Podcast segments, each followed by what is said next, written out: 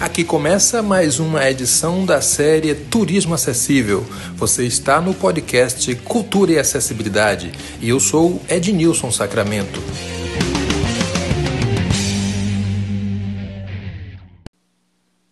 Olá, um abraço para você que está acompanhando mais um episódio da série Turismo Acessível. Eu sou Ednilson Sacramento e hoje nós vamos bater um papo com a professora Sueli Maciel ela que é docente da Universidade Estadual Paulista, jornalista e muito interessada nas questões de acessibilidade. Seja bem-vinda, Sueli. Olá, Ednilson. É um prazer, uma honra estar aqui batendo esse papo com você. E por que nós vamos conversar? Nós vamos conversar sobre a sua pesquisa de pós-doutorado, que aborda as questões de acessibilidade à informação e à comunicação. Fale um pouco sobre isso, por favor. Sim, é, eu estou desenvolvendo agora uma pesquisa, é o meu, segunda, meu segundo pós-doutoramento. Estou desenvolvendo uma pesquisa de pós-doutoramento na Espanha, eu me encontro na Espanha agora, que é justamente investigando a acessibilidade em publicações na área do turismo.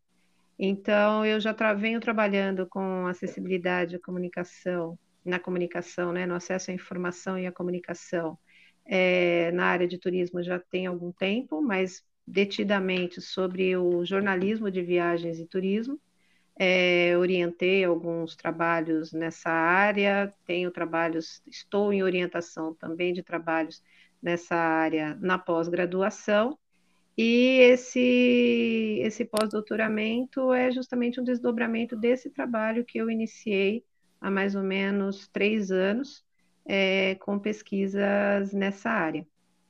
Então, eu estou desenvolvendo aqui na, na Espanha, porque a Espanha ela é um dos principais, pelo menos no Ocidente, um dos principais, um dos países que mais trabalha com essa questão da, da acessibilidade. Então, aqui a discussão sobre acessibilidade, as normativas, é, estão bem desenvolvidas.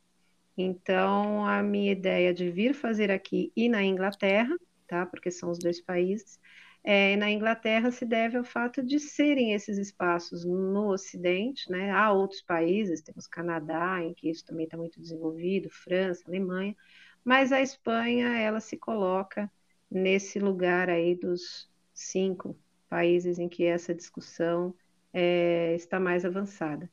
Então, a minha ideia foi vir investigar isso aqui, porque como essa discussão está avançada, como as normativas acerca da acessibilidade à comunicação, à tecnologia de informação e comunicação, elas são relativamente antigas, assim como na, na Inglaterra, é, a minha, o meu propósito foi identificar como é que os, os veículos de comunicação, as agências de viagens, né? Aqueles que se relacionam com o público é, que faz viagens e turismo e atividades excursionistas de viagem de turismo, produzem seus conteúdos e disponibilizam seus conteúdos. Então, a ideia é investigar é, como que se configura a mensagem. A sua pesquisa está dentro de qual programa e de onde nasceu o interesse? Claro que você já falou que já vem pesquisando é, questões semelhantes há algum tempo, mas assim, em que programa você está inserida nesse, é, ou está inserido esse pós-doutorado, e o que lhe motivou especificamente para adentrar a questão da acessibilidade na comunicação e na informação? Em relação ao programa, eu faço parte do programa de pós-graduação em mídia e tecnologia da Unesp. Então, eu estou na linha de pesquisa que trabalha com tecnologias midiáticas, que vem justamente no sentido de desenvolver metodologias, tecnologias, formatos é, em mídia. E, fundamentalmente, trabalho com acessibilidade à comunicação. Na Espanha, eu estou vinculada à Universidade Carlos III de Madrid, e ao Centro Espanhol de Subtitulado e Audiodescrição, que é o CECIA, que está dentro do programa de pós-graduação em Engenharia e Informática da Carlos III.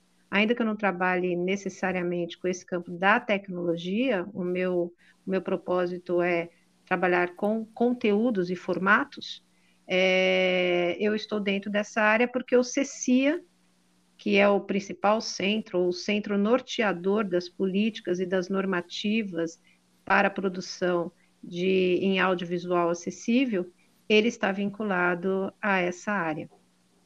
E então é aqui que eu, que eu me situo. E no caso da, da Inglaterra, é, eu estou no, Imperial, no University College London, é, justamente com a área com o Centro de Tradução Audiovisual, em que também com audiodescrição, subtitulado, subtitulado é como se fala aqui, né? Legendagem, legendagem para surdos e ensurdecidos. Então é nessa que eu estou atuando. O que me levou a, a desenvolver. Quer fazer uma pergunta? Não, eu ia lembrar dessa pergunta, assim, o que lhe motivou a adentrar nesse campo? Eu vou tentar resumir, tá? Na verdade, eu sou pesquisadora de rádio, eu fiz, sou jornalista, é, tenho mestrado em semiótica e linguística geral e fiz doutorado em comunicação. E na área como jornalista, trabalhei em impresso e em rádio. Então, depois que eu entrei, fui fazer minha pós-graduação, eu sempre procurei trabalhar com mídia audiofônica, né? E uh, quando eu entrei na Unesp em 2010, eu fui convidada a assumir um projeto, o projeto Biblioteca Falada, que era um projeto que vinha sendo desenvolvido desde 2004, mas o professor que o coordenava se aposentou e fui convidada pela chefia departamental a assumir o projeto para que ele não acabasse. Como eu era uma profissional de rádio, pesquisadora de rádio, eu fui convidada. E o projeto Biblioteca Falada, ele atende ao público com deficiência visual. Naquele momento, ele atendia especificamente o Lar Escola Santa Luzia para a sede de Bauru. Então, atuava na produção de mídia então, adaptação de livros para o áudio, de reportagens de jornal, fazia-se a transformação para o áudio. E foi nisso, foi porque eu assumi esse projeto que eu acabei ingressando nessa temática da acessibilidade que até completamente desconhecida para mim. Então, as pessoas da instituição que a gente atendia nos pediam, além das adaptações que isso a gente conseguia fazer né, com tranquilidade, que é trabalhar com meio sonoro, é, nos pediam muito audiodescrição. Nos falavam muito sobre não era acessível, nos falavam muito sobre formatos de texto que eles não conseguiam ler, né, ou acessar. Então, a partir daí, essa demanda foi batendo na minha cabeça e eu preciso aprender isso, porque senão eu não consigo sequer dialogar com as pessoas e, não e o projeto não consegue atendê-las. E nos últimos cinco anos eu fui cada vez mais me afastando da pesquisa em áudio, audiofônica, ou pesquisa em análise do discurso, que é outra área também com que eu trabalhava, e migrando para a, a comunicação, para a discussão, né, para, para o campo dos estudos de deficiência, e-mail e de e-mails e acessibilidade nos meios. E de três anos para cá eu entrei na área da comunicação, do jornalismo de viagens e turismo, desenvolvi um projeto com um aluno e gostei demais de atuar nessa área, porque o que eu percebo é que há, há um certo desenvolvimento já na área tecnológica, há desenvolvimento de softwares, de aplicativos, de alternativas em TIC, mas a informação ainda carece de adaptações, ainda carece de oferta né, de informação acessível, em formatos acessíveis. Então, eu juntei, de certa maneira, na minha pesquisa, a minha formação, o meu interesse, né, a, a minha formação em jornalismo, o meu repertório é, como pesquisadora, pesquisa jornalismo, pesquisa mídia, com a temática da, da acessibilidade. E foi por isso que eu é, comecei a trabalhar com jornalismo especializado em viagens e turismo. Muito bem, vamos entrar agora na pesquisa, adentrar um pouco nos seus estudos. É, qual é o corpus da sua pesquisa? Quem você já ouviu? Quais instituições? E quais as primeiras impressões que essa pesquisa já lhe trouxe? Então, essa pesquisa ela, ela está sendo desenvolvida da seguinte maneira: eu não parto de nenhum, de nenhum corpus pré-determinado. O objetivo é analisar os conteúdos, analisar os diferentes formatos, os textos que são disponibilizados por esses diferentes canais. Então, o, o, a, a, partida inicial foi uma, um questionário uh, que foi enviado para pessoas com deficiência visual, e a partir desse questionário, eu iria retirar aquelas publicações ou aqueles meios, aqueles canais mais citados por essas pessoas.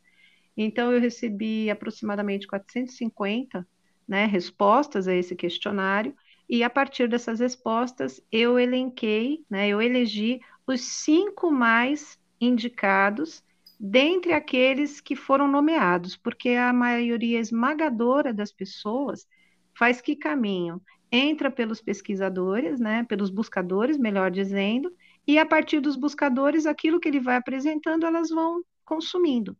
Então, fica, ficava difícil saber o que é que o Google, por exemplo, ou o Internet Explorer, o Bing, apresentava para elas. Porque, a depender de como é a configuração, os algoritmos, etc., cada um vai receber uma coisa de retorno, resposta. Então, eu me ative àqueles em que as respostas apontavam pontualmente os veículos ou os canais que as pessoas mais é, buscavam. E nisso eu consegui, coincidentemente e de maneira boa para mim, né? Eu achei que foi uma vantagem isso. Os mais citados conseguiram é, dar um repertório, me permitiram construir um repertório de diferentes fontes. Então, entre os mais citados, tem um programa de televisão, uma agência de viagens, um site, é, um, um, jornal que tem o seu canal de seu canal de sua publicação, seu caderno, melhor dizendo, especializado em viagens e turismo, e um blog feito por viajantes. Então, eu consegui os cinco, né? E o que eu estou fazendo agora, neste momento, é justamente a, a avaliação da acessibilidade, começando pelos sites, passando os avaliadores, fazendo avaliação é, automática por meio de avaliadores de acessibilidade, e a avaliação manual, que é a checagem, aquilo que o, que o avaliador não me apresenta, eu vou para a avaliação manual. Então, vendo se, como é que está a oferta das alternativas textuais, se há alternativa em áudio, se há alternativa é, transcrição de áudio e a qualidade, caso aconteça, caso apareçam, dessas alternativas textuais. Ou seja, qual é a, a, a oferta tanto de formatos acessíveis, quanto a, a qualidade do acesso permitido é, por essas publicações. Então, tanto o que está na web, quanto, por exemplo, no caso da agência de viagens, ela também trabalha com folhetos. Esses folhetos estão acessíveis. Ela oferece folheto em braille, ela oferece alternativa em áudio para conteúdo dos folhetos. Então, tudo isso eu estou analisando. É um pouco sobre isso que eu queria saber. Não sei se ainda é precoce, mas você já poderia, por exemplo, é, trazer um extrato do que você encontrou, citando nomes de exemplos de sucesso, exemplos de boas práticas? Então, é, na verdade, nessa avaliação geral que eu estou fazendo agora, nesse momento, eu não consigo, eu não posso te dizer que haja boas práticas, não. eu não posso dizer que haja boas práticas, porque é, eu já orientei, né, e também ah, já fiz pesquisas sobre acessibilidade nos, na, nas publicações especializadas em jornalismo de viagens e turismo no Brasil. Então, especificamente web. E os resultados, né, para quem acompanha como é que é a acessibilidade web no Brasil, refletiram a, o quadro terrível que é da acessibilidade web no Brasil. Então, como um estudo que o, o Movimento Web para Todos liberou no ano passado, 1% né, dos sites são acessíveis. Ainda que a lei é... já tenha quase 20 anos. Né? É... Então, esse é um problema no Brasil. Aqui na Espanha é um pouco menor e na Inglaterra também. A acessibilidade ela está, ela está mais presente nos conteúdos, né? E na, nos formatos e na maneira como se disponibiliza isso. Mas, especificamente em relação a essas publicações e essas produções que eu estou investigando, não. Os avaliadores automáticos, por exemplo, para você ter uma ideia, a, a, avaliação que eles retornam é 5, de 0 a 10 eles retornam 5, 4, 3,5, dependendo da página, ou seja, nem o acesso à página está correto, né? Ou está a página está acessível. É, então, não é a, a, ideia inicial da pesquisa era justamente essa, né? A minha hipótese era de que ao, ao buscar esses formatos, essas publicações na Espanha e na Inglaterra, que seria possível, talvez, é, pensar estándares, sabe? Vendo ah, como essa informação era apresentada, a partir daí poder tirar modelos para aplicar no Brasil. Mas isso não está acontecendo, porque elas apresentam os mesmos problemas que há no Brasil, pelo menos aquelas, claro, tem que deixar isso claro, aquelas que foram retornadas pelo público investigado. Pois é, entendeu? é. Pois é, olha, é, eu acho que essas pesquisas elas estão mandando um recado para o mercado, para desenvolvedores, para empreendedores, para o pessoal da cadeia da comunicação, sobretudo da comunicação, do jornalismo e do turismo. Então é um recado importante. Nós fizemos ou nós temos quase nada, não é? Mas é, já vamos caminhar para o finalzinho, né? Já que o nosso tempo é bem curto. Mas eu queria lhe perguntar sobre o seguinte: para onde aponta esse cenário? Nós estamos crescendo, essa informação já está circulando de maneira conveniente, de maneira acessível. Para onde aponta esse cenário? Olha, Ednilson, é, o que eu percebo em termos de, né, de exterior, as discussões são muito avançadas comparado com o Brasil, mas muito. Para vocês terem uma ideia, na Espanha, é 90, acho que já está em 98, se não 100% dos programas tem legenda, tá? Tem legenda e legenda é, automática ou legenda gravada, tá? Tem closed caption e legenda. Legenda para surdos e ensurdecidos, tá? A programação de áudio, de, ainda é pequena. A televisão pública apresenta quase 40 horas semanais, mas a televisão privada, com muito custo, apresenta as duas horas semanais, que é o que a lei exige. E agora se está na Espanha discutindo até mesmo uma reformulação da lei do audiovisual para tentar dar uma melhorada, né, uma ampliada dessa carga horária.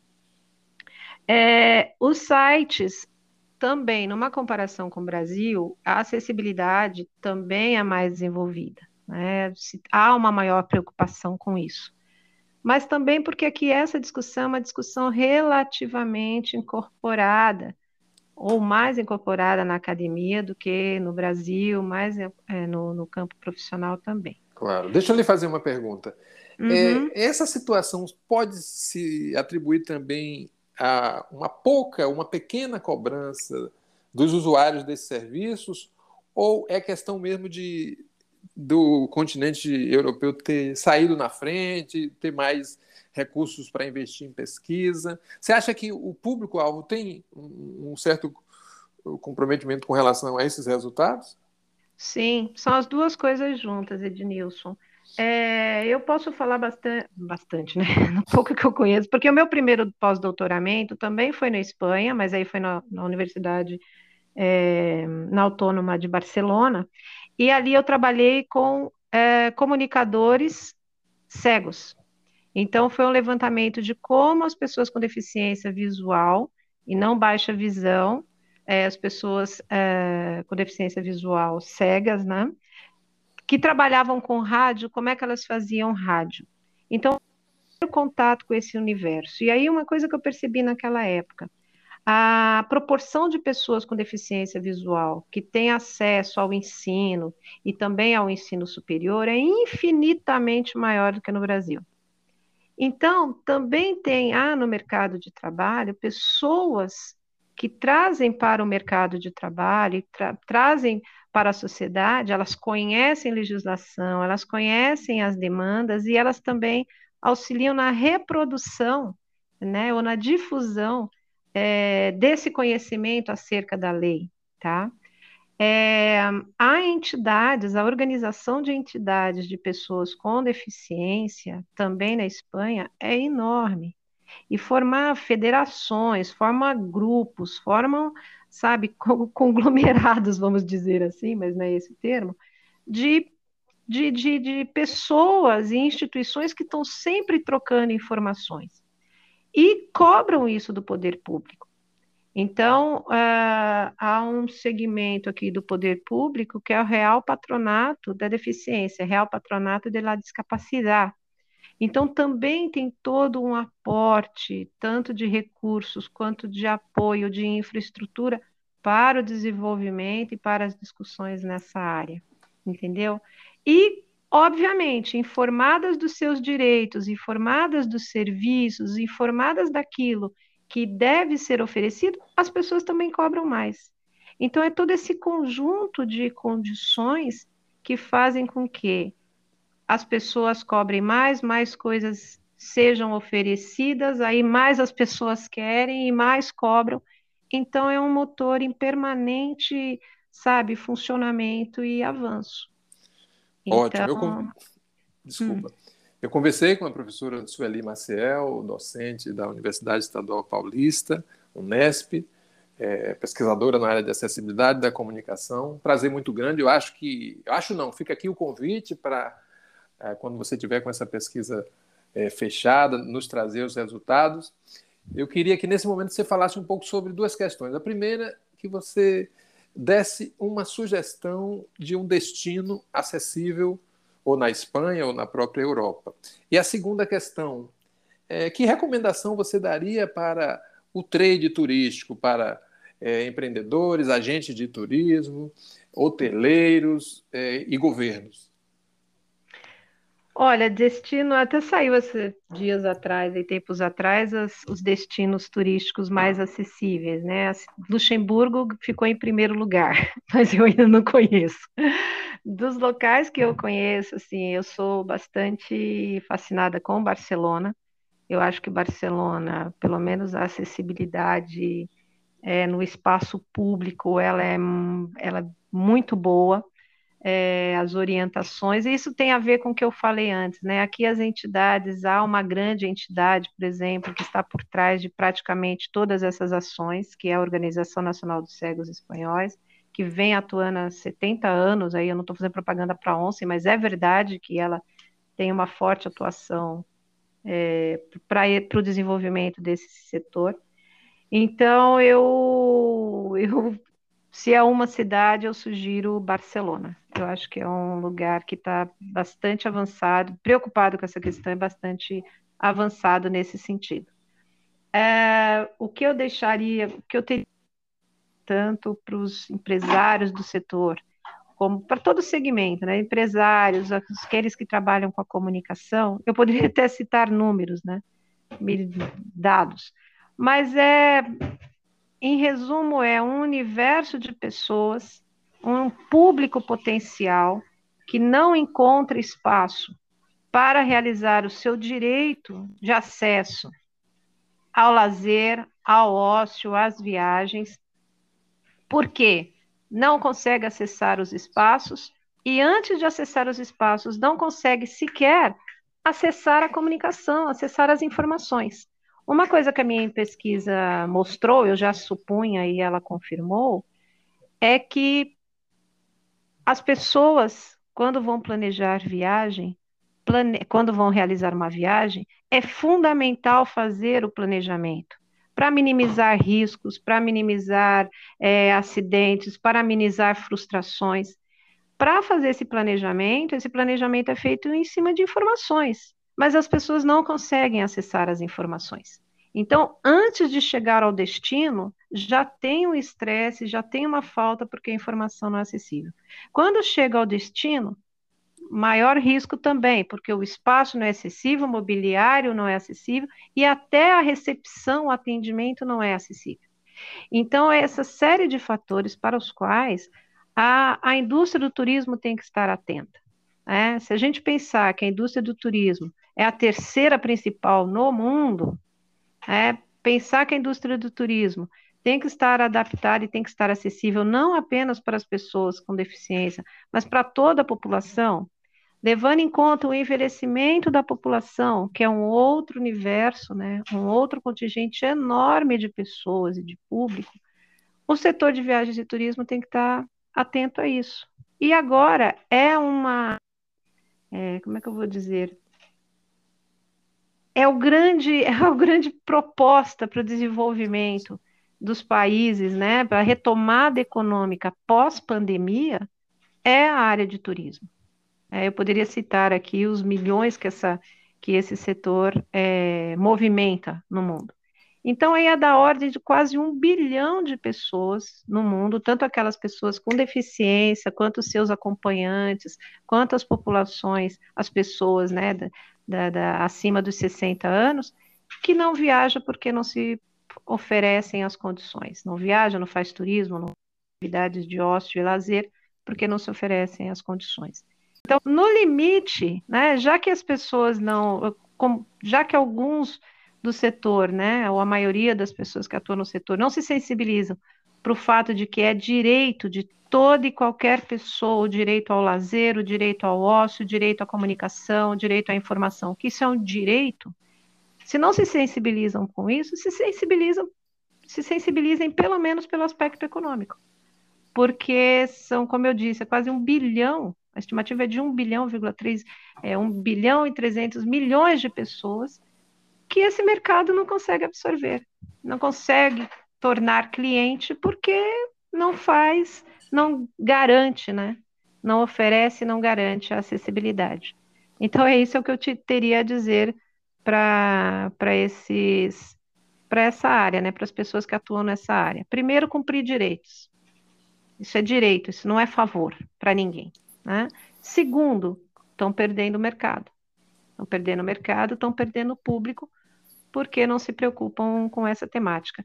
E por fim, se me permite, estendendo um pouquinho mais, eu cheguei a falar isso num congresso, é, que é o que eu penso de verdade. Toda vez que a humanidade passa por algum momento traumático, algum momento é, importante, de muitos desafios, é, uma nova ética, novos paradigmas são levantados, né? Ou novos paradigmas surgem nas discussões no meio social, porque a sociedade teve que repensar, né, a sua realidade.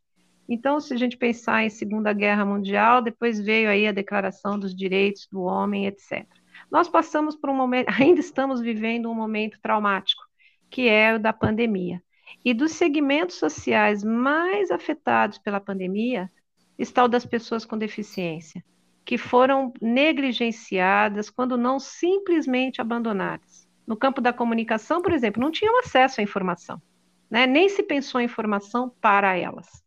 Não tiveram acesso ao turismo, não tiveram acesso a, a praticamente nada. Então, quiçá, né, fiquei pensando se esse momento traumático da pandemia não poderia ser um momento para a gente repensar uma nova ética, né? Uma ética do desenho universal, uma ética do desenho feito para todas as pessoas, em qualquer idade, em qualquer condição, em qualquer contexto. Então, talvez agora né, seja esse a nova, novo desafio né, para a humanidade, pensar uma nova ética, uma ética do desenho para todos. Sem dúvida. Olha, Sueli, você trouxe um, um, diagnóstico extremamente em sintonia com o que nós estamos vivendo hoje, com as necessidades da área da inclusão, da diversidade.